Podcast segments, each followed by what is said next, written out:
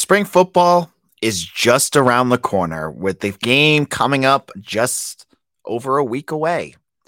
And with the players kind of getting into the rhythm of the system and getting things going with the new coordinators, Jeff Hafley talked on Wednesday and gave some really important updates about where BC's at and what we should expect from the Eagles.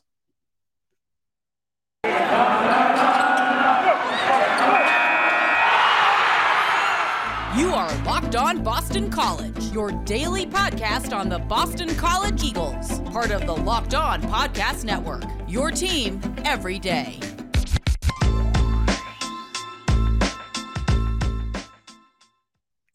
Hello and welcome. This is Locked On BC. I'm your host, AJ Black.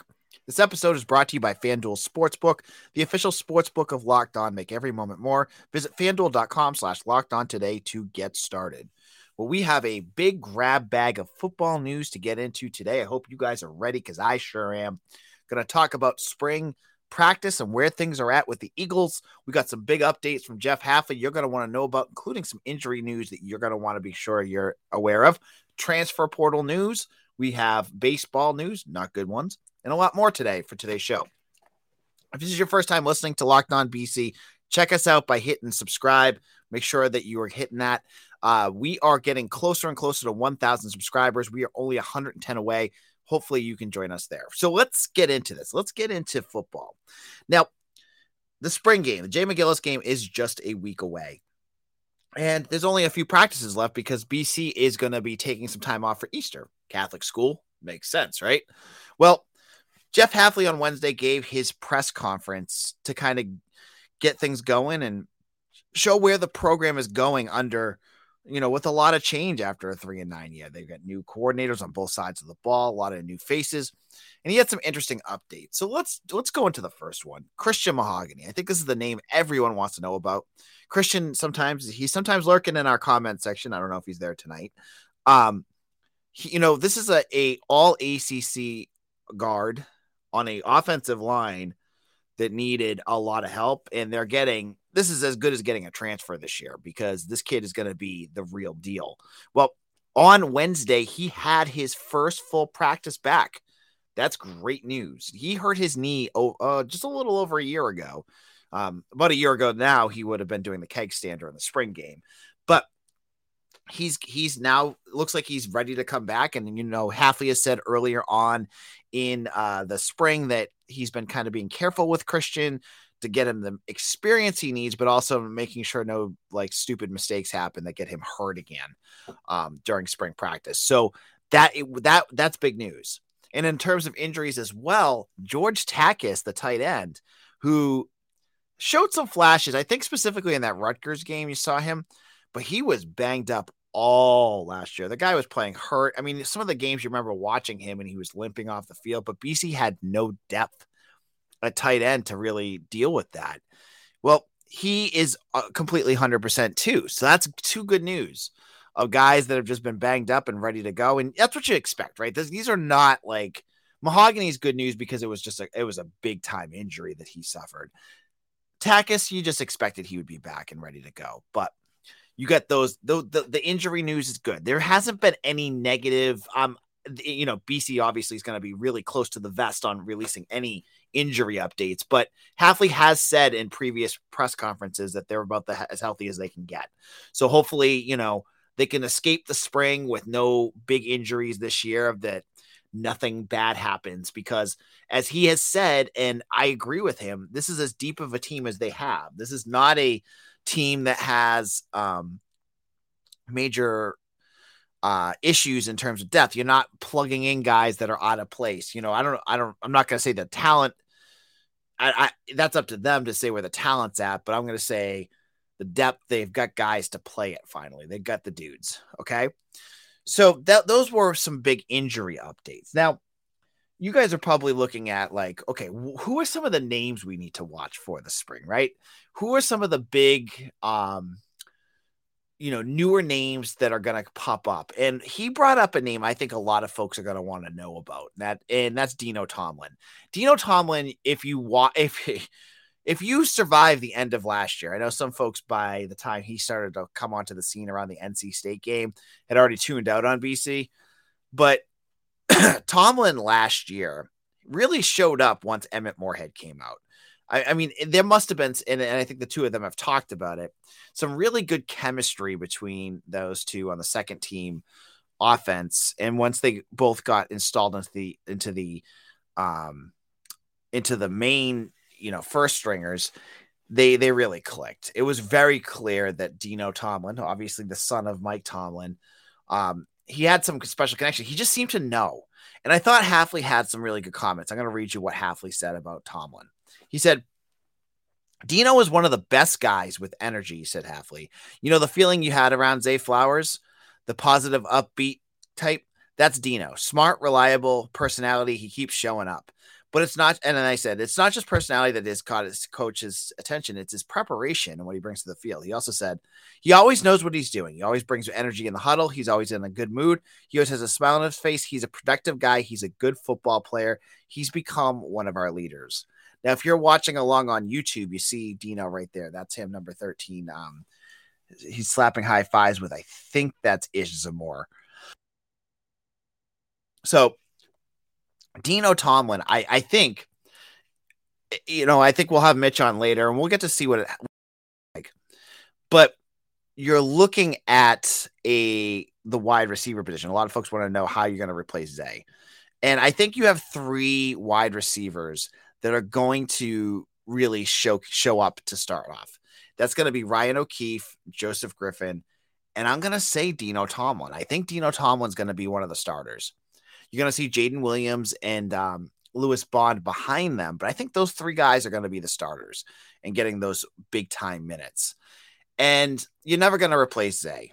And I think that is obviously an understatement, but you're starting to build depth. And with Jalen Gill gone, and at the time of this recording, there's no news, but I've heard that we'll probably get some updates on him soon.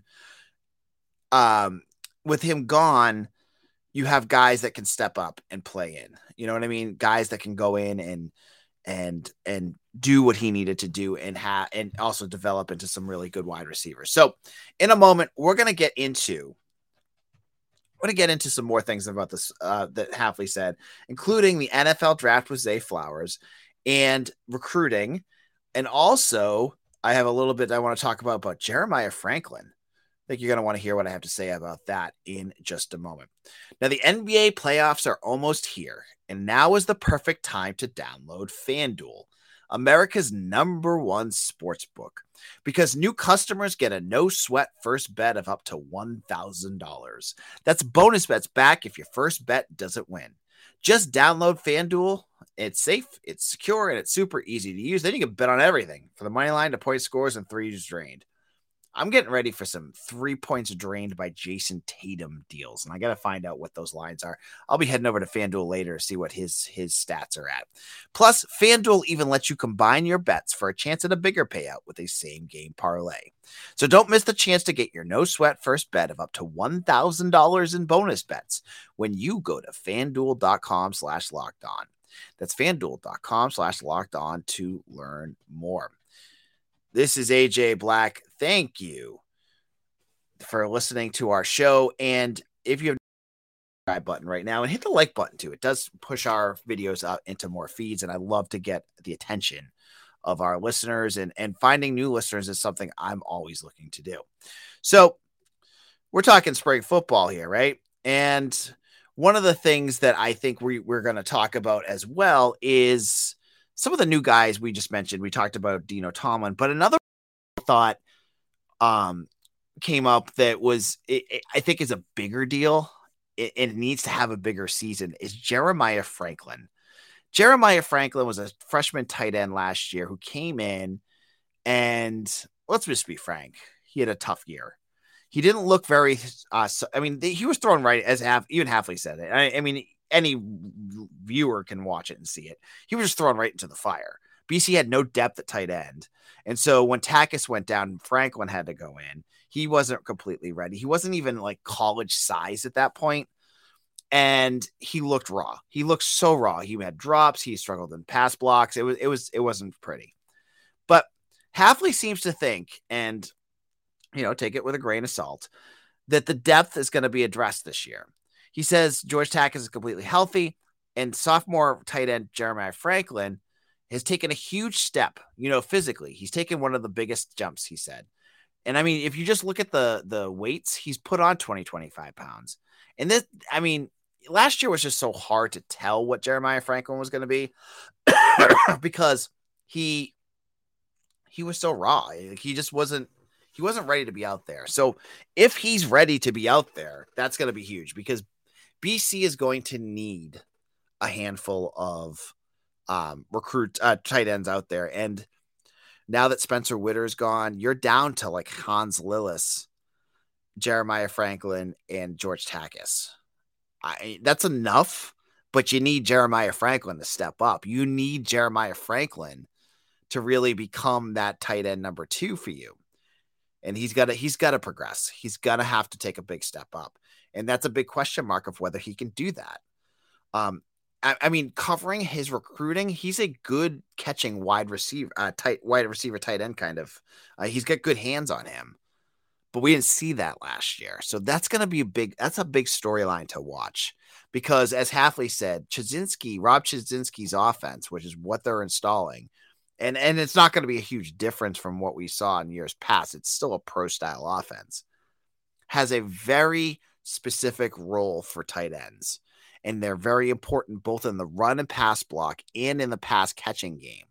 So Jeremiah Franklin's going to have a bigger role and he's going to be able he's going to need to be able to step up and handle that if this offense is going to work to the level that it needs to to be successful well, that's a big question mark will he be able to do that so that's another point that i thought he brought up that was interesting and you know if you follow me on on 247 you know i'm a big I, my my bread and butter is recruiting and I've had a lot of updates. I've had lists of all the recruits that have come. I mean, if you if you have been on 247 and are a VIP member, you see that there's been 40 guys on campus every weekend. And Hafley kind of gave his philosophy about about recruiting and I think it's interesting to share with you folks. So you can you can understand why he does what he does in terms of visits and get a better perspective of how the coaching staff sees how they bring kids in. Now, recruiting has had two cycles since the end of the year uh, end of the end of the football year. There was some at the end of January, and there has been some that have gone through spring. And there'll be a dead period. I think the dead period for recruiting goes right after the spring game until I think it's May 31st, if I remember correctly. Now, the June recruiting period for BC was surprisingly quiet, I have to say. There were like, I'd get the list and there were like seven, eight kids, while you had – some programs having 30 kids on campus. And I was like, what the heck is up with that? Like, why would BC like prevent themselves from getting kids on campus? I was like, weather? I mean, it was crappy weather in New England. Maybe that's why they had it. But Hafley said that he wants to have kids on campus when they're practicing for a couple of reasons. He'd rather have them on when they're practicing so you can see the coaches at work so the kids be getting into being as part of this program. He, that gives them a chance for the kids, the recruits, to talk to players on the team. Like if they just come at some random time and the kids are not on campus, what good is that going to do?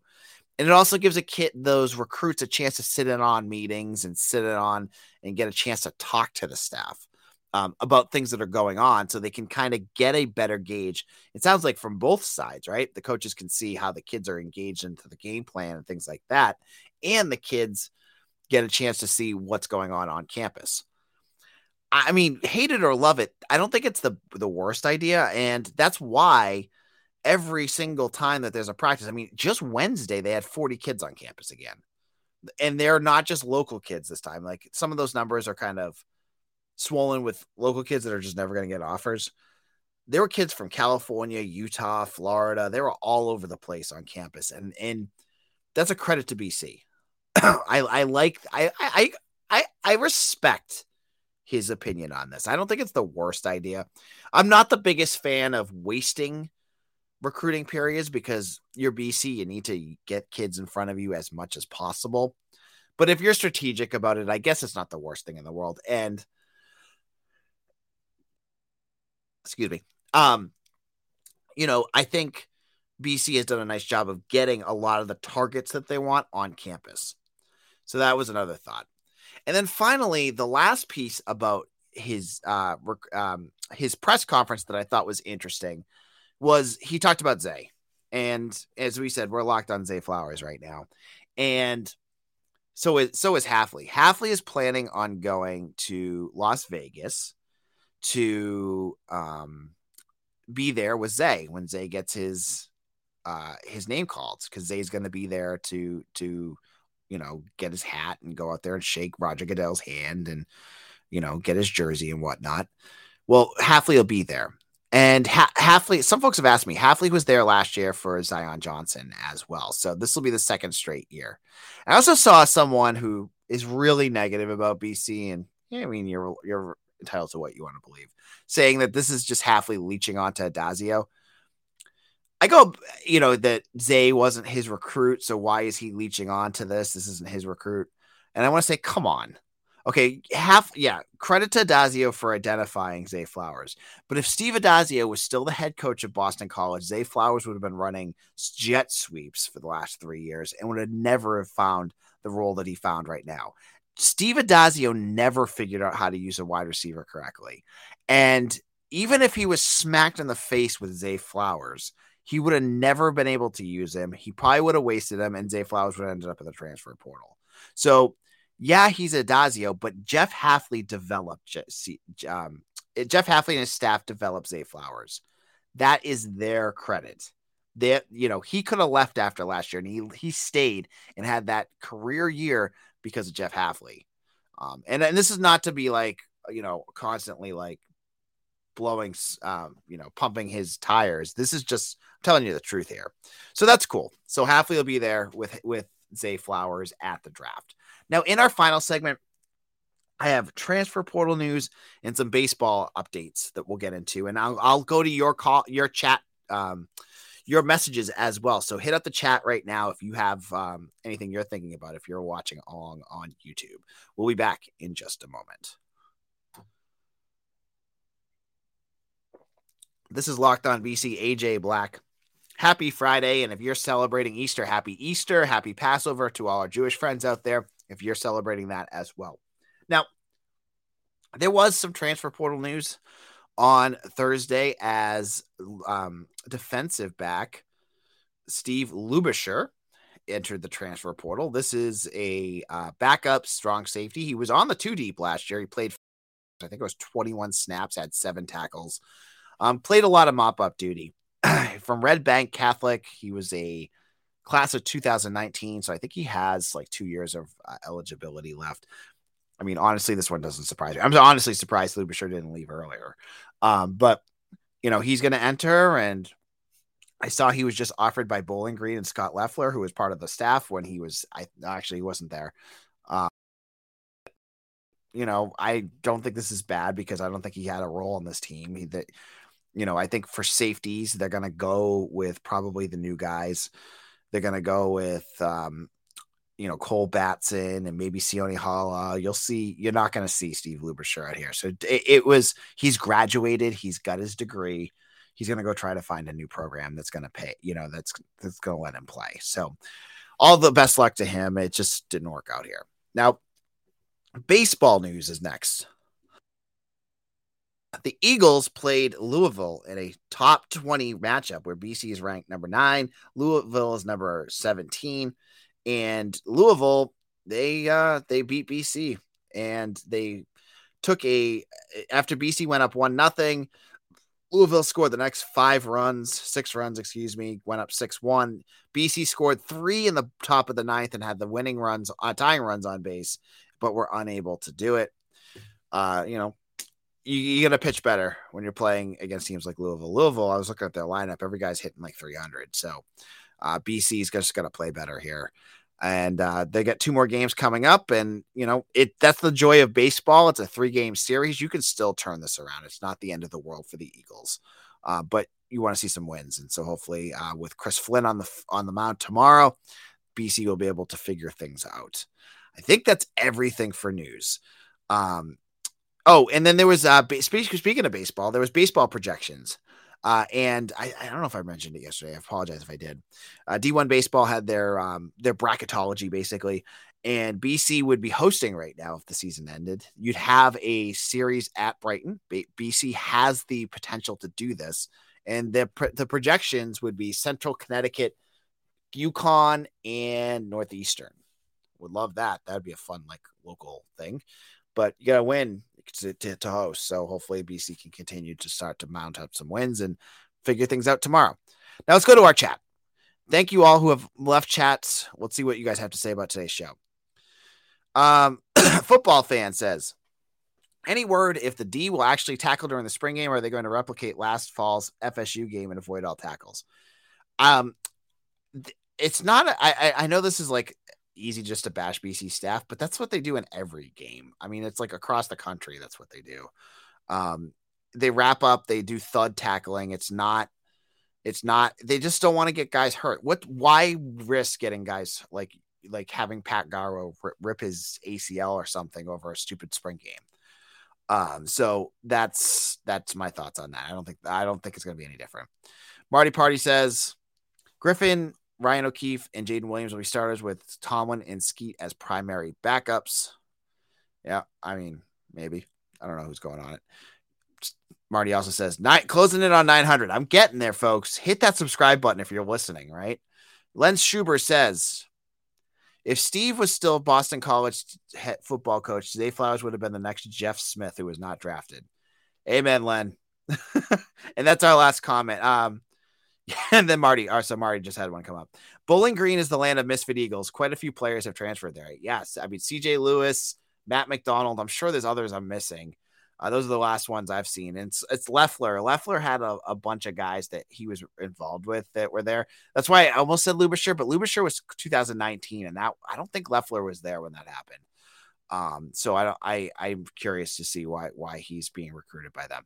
But you could see him there. I believe Finn Dirstein has an offer from Bowling Green. Finn Dirstein, uh, former BC offensive lineman, has offers from basically the entire MAC at this point. Um, I've seen him there. Josh DeBerry, he's he's looking. It seems like SEC and Big Ten. Um, but we'll have to wait and see where those guys go. And um, and you know there may be more. I- I'm telling you, folks. You heard it here first. You're gonna know about it now, and you're gonna say, AJ, you were right. BC is not done shopping the portal. I'm going to tell you right now, they will be shopping at the end of this month. You'll see their names uh, associated with a bunch of new players. And I, do, I, I would be surprised if Steve Lubisher is the last name that we hear leave BC. Okay. I, it's just, it's just the new, it's the new norm for football and BC's not, um, bulletproof from this. It's going to change. Things are changing. And I think that's what's going to happen again. So thank you all for subscribing and listening to our channel. We'll be back again tomorrow. Uh, actually, not tomorrow. We'll be back on Monday after Easter to talk about this weekend, any news that's popped up. Make sure to follow me on Twitter at AJ Black underscore BC, and we'll see you again soon. Take care, everyone.